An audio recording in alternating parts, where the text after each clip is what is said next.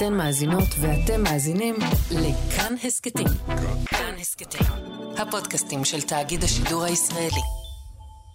כאן רשת ב'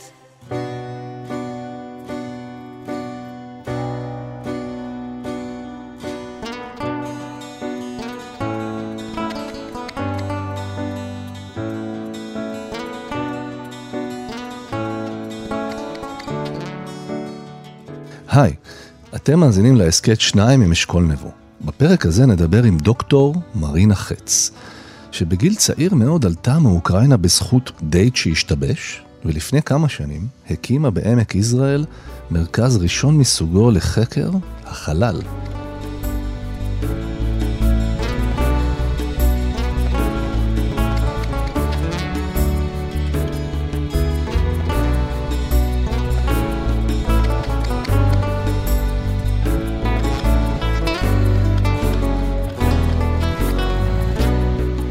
פעמיים בחייה עשתה האורחת שלנו משהו שרוב האנשים מתקשים לעשות אפילו פעם אחת.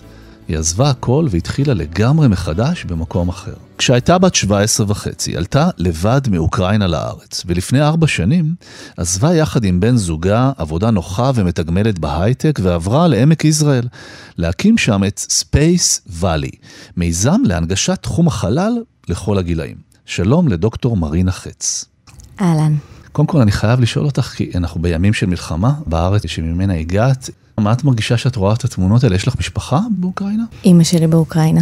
איפה? באיזה עיר? בדניפרו. ומה קורה שם? בגדול רגוע, למרות ששום דבר בימים האלה לא ניתן לקרוא לו רגוע, אבל היא לא באזור הקרבות, ואני מאוד מקווה שיישאר כך. אבל uh, אני ביום יום תקשורת איתה, לוודא שהיא בסדר, ונקרעת נפשית ומאוד דואגת. ובגדול הלב מתמלא עצב. בעיקר עצב, כי זה שני ימים שהמון שנים חיו בשלמות ובשכנות טובה, ולכל משפחה כמעט יש אה, מישהו מהצד השני, בין אם הם רוסים או בין אם הם אוקראינים, אז בלי להיכנס בכלל לפוליטיקה זה פשוט עצוב נורא. זה קורה המשפחות בעצם, הסכסוך הזה? משפחות, אה, זה לא סכסוך בין אה, עמים, זה סכסוך פשוט בין מישהו עם עצמו, כמו שזה נראה לי. אז... הגדרה יפה. זו בעיה, זו בעיה מאוד קשה, כי אנשים משלמים בזה מאוד מאוד יקר. והצעת לה לבוא כן. שלך? ו- ומה היא לא רוצה. מה, מה, מה נגיד עוצר אותה, או מה גורם לה לרצות להישאר? אני חושבת שמה שעוצר אותה אה, זה הפחד להגיע, להבדיל ממני, שאני קיבלתי את ההחלטה לעזוב את הכל ולעבור למקום ללא נודע, היא לא רוצה לעשות את זה, בטח לא בגיל שלה, ובטח כשהיא יודעת בוודאות שהיא תהיה חד משמעית תלויה בי. כל הזמן, כי אין לה שפה והיא לא מכירה פה שום דבר, וזו מנטליות אחרת, והיא כבר לא בת 17 וחצי. Mm-hmm. אז uh, זה עוצר אותה, וזה מחבר אותה לעוגנים המעטים שיש לה שם. ודואגת ככה כל הזמן? זאת אומרת, זו דאגה שמלווה אותך ממש? כן. מוזר להחליף תפקידים פתאום שאנחנו דואגים להורים שלנו. אני דואגת כל הזמן, ואני ביקשתי ממנו מה שנקרא להתפקד, כל בוקר לקבל הודעה, אני בסדר. מאוד ישראלי מצידך, כן. מאוד ישראלי, נכון? אז אה, כן, בהחלט, אני מאוד מאוד דואגת, אבל מצד שני, אני משתדלת שלא להקרין עליה את הדאגה שלי ולעודד, ואנחנו בתפיסה של בת יענה. בואי נטמע את הראש אה, בחול והכל יהיה בסדר. אני לא יכולה לראות חדשות כל הזמן, ומציעה לה גם לא לעשות את זה. זה לא ירחיק אותה מהמציאות, אבל אה, זה טיפה ימתיק את העצב. אז קודם כל נקווה, נאחל, נתפלל שעד שהתוכנית תשודר, כבר. יהיה שם שקט וש... אמא שלך בכל מקרה תהיה בטוב. תודה. ודיברת על המהלך הזה שעשית בגיל 17 וחצי. איך זה קרה? אני קראתי בתחקיר שזה היה מעורב בזה דייט לא מוצלח. איך הגעת לארץ? בסוף זה דייט לא מוצלח, אבל uh, מאוד מוצלח. אז איך שלא נהפוך את זה. סיפור העלייה שלי הוא מאוד מעניין. קודם כל, עד גיל 13 אני בכלל לא ידעתי שאני יהודייה. אני גדלתי כנוצרייה, כי אבא שלי, זיכרונו לברכה, היה נוצרי, אז כלומר, כל הצד של אבא שלי הוא נוצרי, וכל הצד של אימא שלי הוא יהודי. אז אני קשרה משני הצדדים, ואני רוקדת על שתי החתונות. וכשנודע לי שאני יהודייה, לדעתי גם היהודייה היחידה בבית הספר של אלף תלמידים, או בין הבודדים, אה, שזה הוסתר ממני לאורך המון המון שנים, בגלל המציאות הקומוניסטית שסבא וסבתא שלי התחתנו בסתר כדי להסתיר את היותם יהודים ופשוט לא לגמור, אה, אתה יודע, באיזושהי אה, שליחות לא ברור לאן. אז אני החלטתי בגיל 13, כשנודע לי אני לא משנה מבחינתי שום דבר, אבל בגיל 16, אח שלי, שהוא הבן של אימא שלי מנישואים הראשונים, הוא עלה לארץ כדי לברוח מהעוני של אוקראינה, כי המציאות הייתה מאוד לא פשוטה. אלו היו שנים אה, לאחר פירוק של ברית המועצות, ואו שאתה בטופ, או שאתה לגמרי בתחתית, אין מעמד ביניים. והמציאות הייתה מאוד מאוד נוקשה. ברגע שאח שלי עולה, אני בכלל לא מעלה בדעתי שאני נוסעת בעקבותיו, הוא עלה עם אשתו. נולדה להם כאן בת, ובשנה הראשונה של גידול הבת, היה להם ידיד חדש, ישראלי. שראה את התמונה שלי באחד הביקורים שהוא הגיע לבית שלהם לבקר אותם, והוא ראה את התמונה שלי והוא אמר אה, לאח שלי שהוא נורא רוצה להכיר אותי. אז אה, צחקנו כולנו ואמרנו, טוב בסדר, אז אתה רוצה, אז so. אה, בקיצור, מפה לשם זה נגמר בכך שהוא קנה לי כרטיס. וואו, ממש רצה להכיר אותך. ממש רצה להכיר אותי. שלח את הכרטיס עם זר ורדים איכשהו, אני לא יודעת בכלל איך זה הגיע בטכנולוגיות של השנים דאז, ובאתי לבקר בפעם הראשונה. הייתי בת 16 אה, וחצי, ופעם ראשונה הכרתי את המקום המדהים הזה, ומהרגע הראשון הבנתי שאני שייכת לכאן. כלומר, לא מונעת מציונות, כי לא גדלתי כיהודייה בכלל, ולא מונעת משום דבר אחר, פשוט הבנתי שזה הבית שלי, וכאן אני רוצה... רק, רק למען מאזיננו שנשארו עם הסיפור של הדייט, זה לא צלח. ב... זה לא עניין של צלח, אני באתי בגישה מאוד נאיבית, כמעט סיפור מילדה בת 16, ובכלל לא חשבתי בכיוון שזה דייט וכאלה. וכאן הסתבר שהוא רצה להתחתן איתי, ובסוף הסתבר שהוא בכלל נשוי ושיש וואו. לו ילדים, והוא רוצה אותי לאישה שנייה. בקיצור, סיפור uh, טלנובלה, אבל uh, אני מן הסתם uh, מפרקת את המחשבות שלו, אבל כן נשארת דבוקה למטרה לעלות לארץ.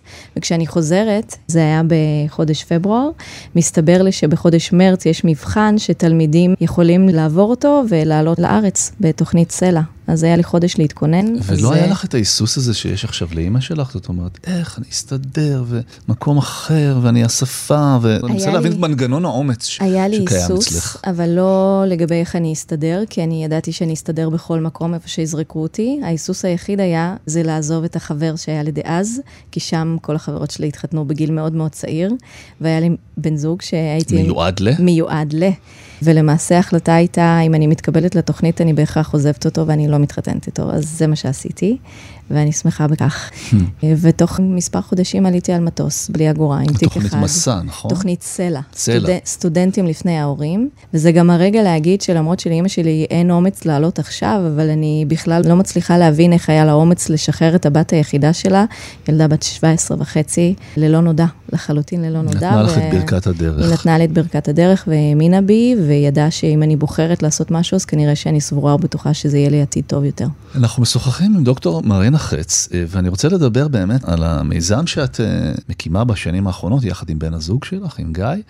אה, וקודם כל באמת, שוב, לרגע ההחלטה לעזוב הכל, שזה ממש מוטיב בשיחתנו.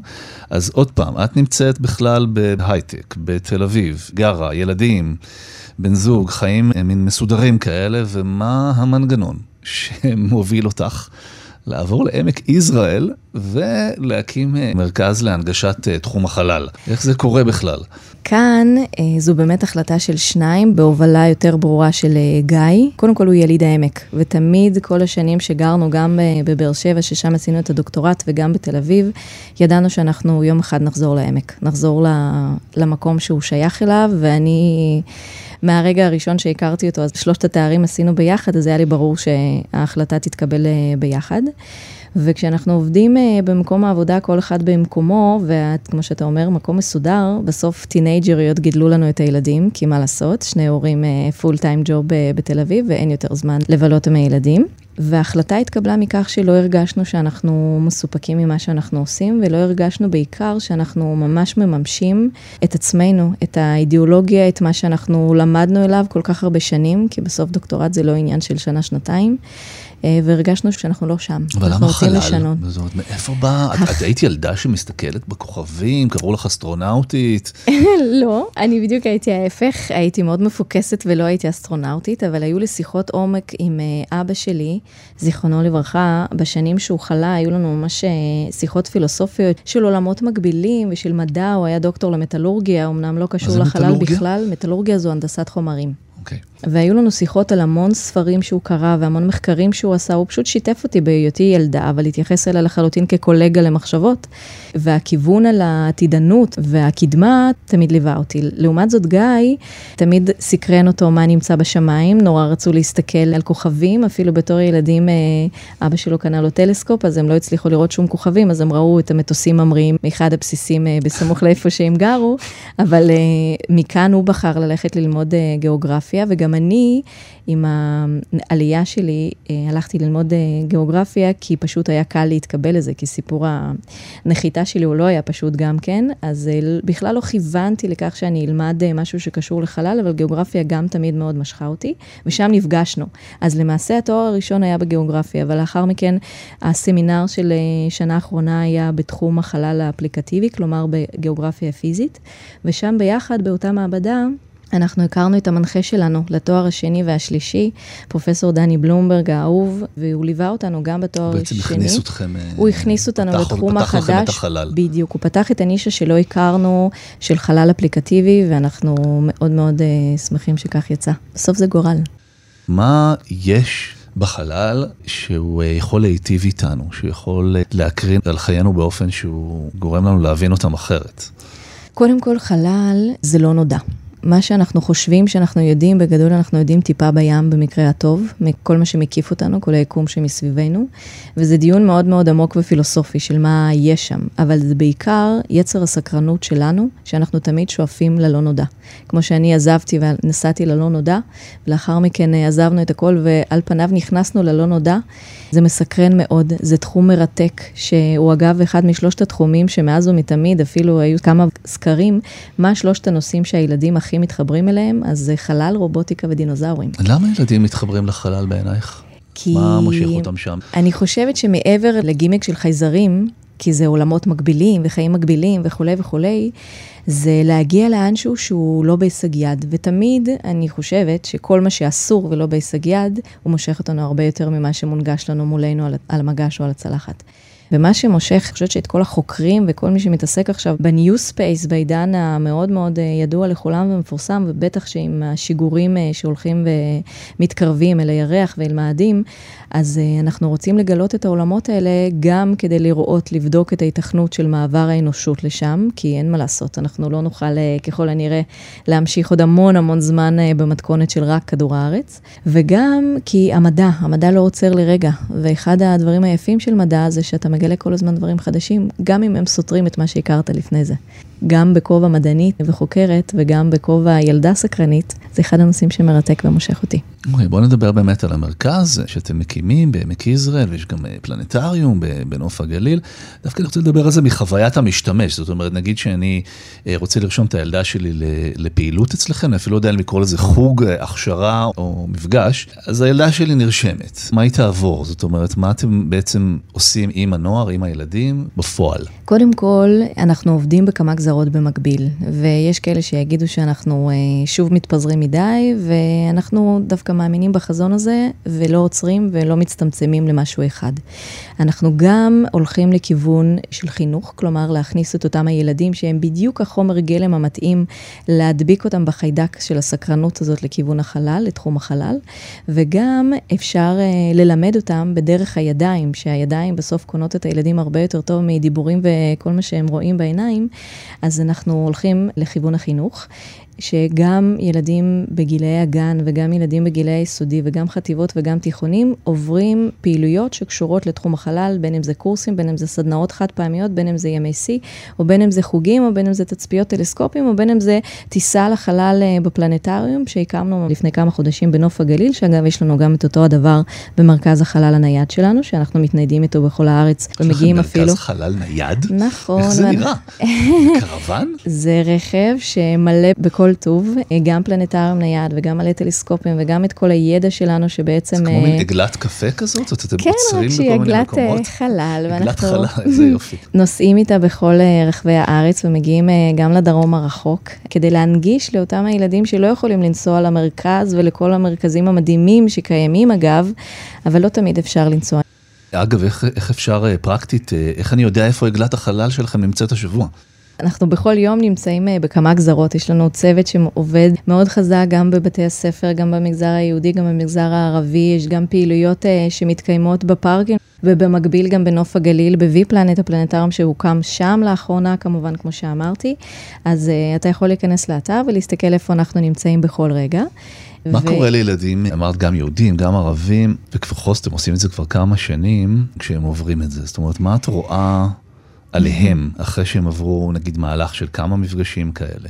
זה מאוד מעניין. קודם כל, החוויה הראשונה שלהם, היא יכולה להיות קיצונית לכאן או לכאן. היא יכולה להיות, וואו, כזה, אני לא מאמין למה אני רואה, ויכולה להיות גם חוויה לכיוון אחר. זה יכול להיות גדול עליהם, זה יכול לסגור עליהם מדי.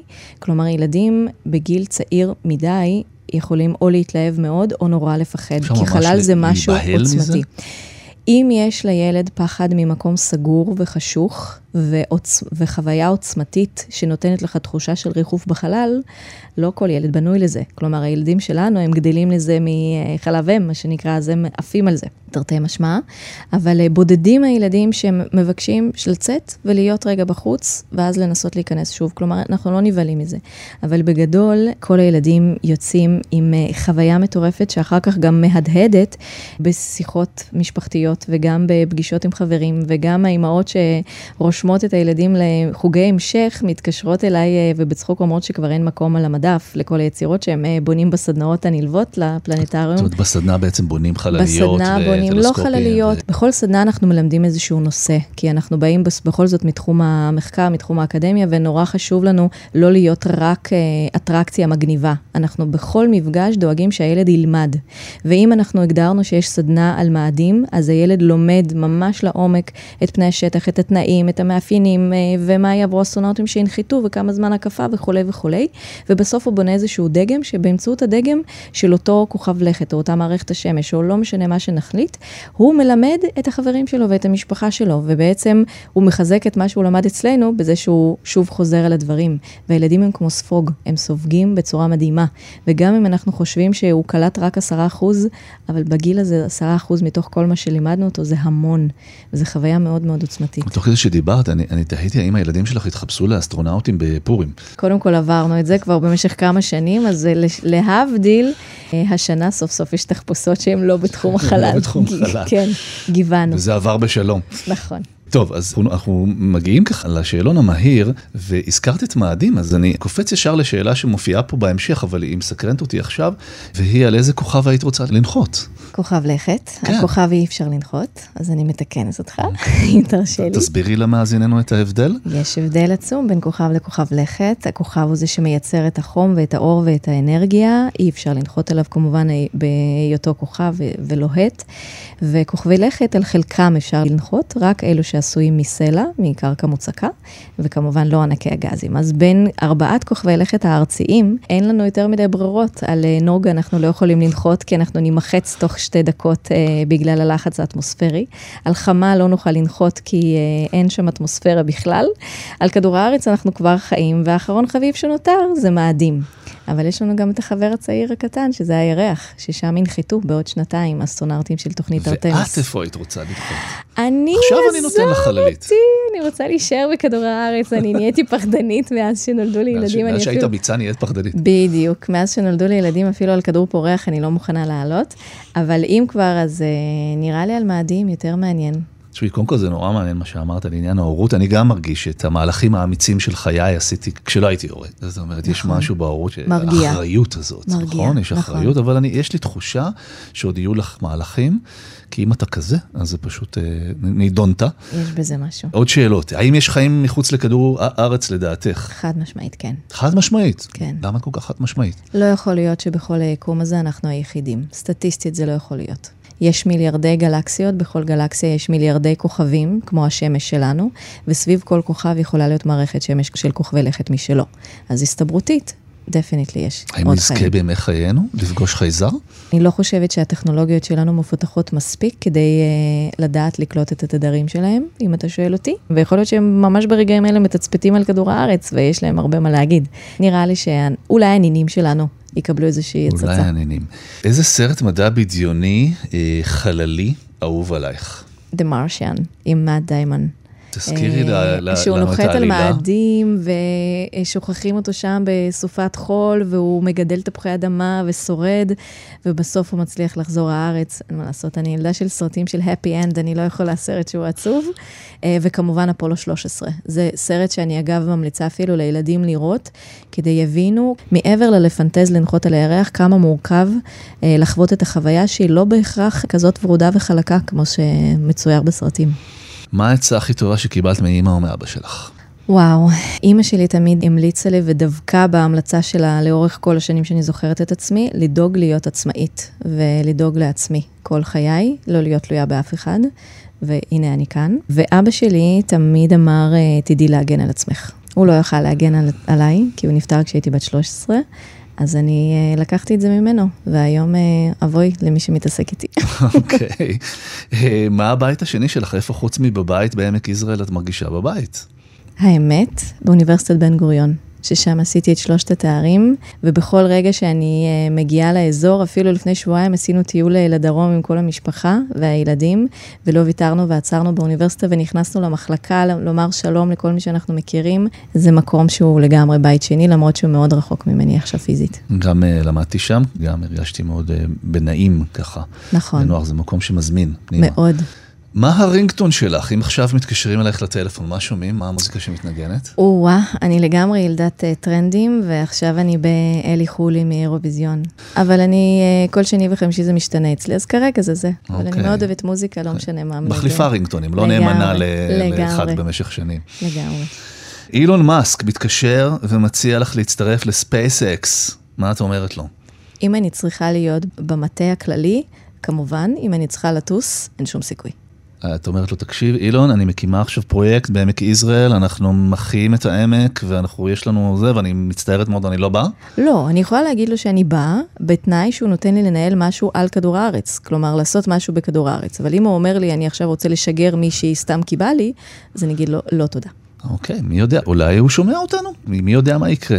חשבתי ככה פתאום על, על יש את השיר על, המפורסם על עמק יזרעאל, על הטל מלמטה ולבנה מעל. זאת אומרת, הירח, ש, שזה השיר של עמק יזרעאל, בעצם הוא מנבא את הקמת מרכז החלל באיזשהו אופן, כי יש לבנה מעל. למה דווקא עמק יזרעאל? זה מקום מדהים, מקום יפהפה, וזה השורשים של גיא, ואני חושבת שלשם אנחנו כיוונו מראש כשידענו שחוזרים לעמק, ולכן רוב הפעילות שאנחנו עובדים עם הרשויות הסמוכות מסביב, היא באמת בעמק ובגליל, ואנחנו מקימים עם כל רשות משהו ייחודי בתחום החלל, שבעצם לכל אחד מהרשויות יהיה איזשהו מקום גאווה שאפשר להתגאות בו, ולמשוך אליו אנשים וילדים וחינוך ומחקרים אקדמיים, ואפילו תיירות וכולי, ואפילו תעשייה, אבל כולם כולם ידברו בשפה של חלל ולא יהיו דומים אחד לשני, כדי שלא יהפכו לפילים לבנים. לסיום, אנחנו מבקשים מהאורחים שלנו לתת המלצה לשבת, כי יש זמן אה, בשבת בבוקר, אז מה את ממליצה? לאן את מזמינה אותם? הייתי ממליצה להגיע לוי פלנט בנוף הגליל, הפלנטריום. פתוח בשבת. פתוח בשבת, בהחלט. תודה רבה, זה, זה היה, אני חייב להגיד, מבחינת החוויה של לשוחח על החלל, יש בזה איזה עונג של, של המראה מעל היומיום, של ככה לקבל פתאום איזה פרספקטיבה, אתה לא מדשדש לך במי האפסיים, אלא פתאום אתה... ואולי זה מה שקורה לילדים אצלכם, אולי הם מקבלים את האפשרות הזאת לראות uh, רחב, גדול, אולי בעוד כמה שנים למעלה. אנחנו נשגר אסטרונאוט מהעמק, או אסטרונאוטית. תודה רבה. תודה לך. דוקטור מרינה חץ, בהצלחה. תודה רבה.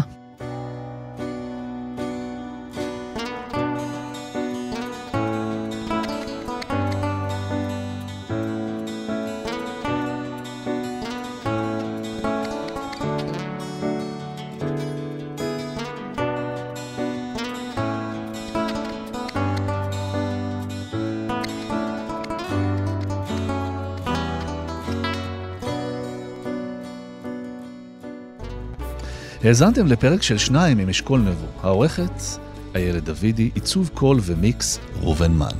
אות מוזיקלי, דני רובס. אם תרצו לשמוע עוד על איך מקימים מתחמים מיוחדים לגיל הרך במולדובה, מה הופך גן ילדים לגן מוצלח באמת, ואיך בית עץ יכול לשנות את העולם, אתם מוזמנים להאזין להסכת עם רן כהן אהרונוב. אם היה לכם מעניין, נשמח אם תשתפו את הפרק. אם יש לכם הערות על מה שאמרנו, אתם מוזמנים ומוזמנות לכתוב בקבוצת הפודקאסטים שלנו כאן, הסכתים. תוכלו לכתוב לנו גם בעמוד הפייסבוק שלנו, כאן ב'. את כל הפרקים שלנו והסכתים נוספים מבית כאן תוכלו למצוא באפליקציית הפודקאסטים האהובה עליכם, באתר שלנו וגם בספוטיפיי. אני אשכול נבו, נשתמע.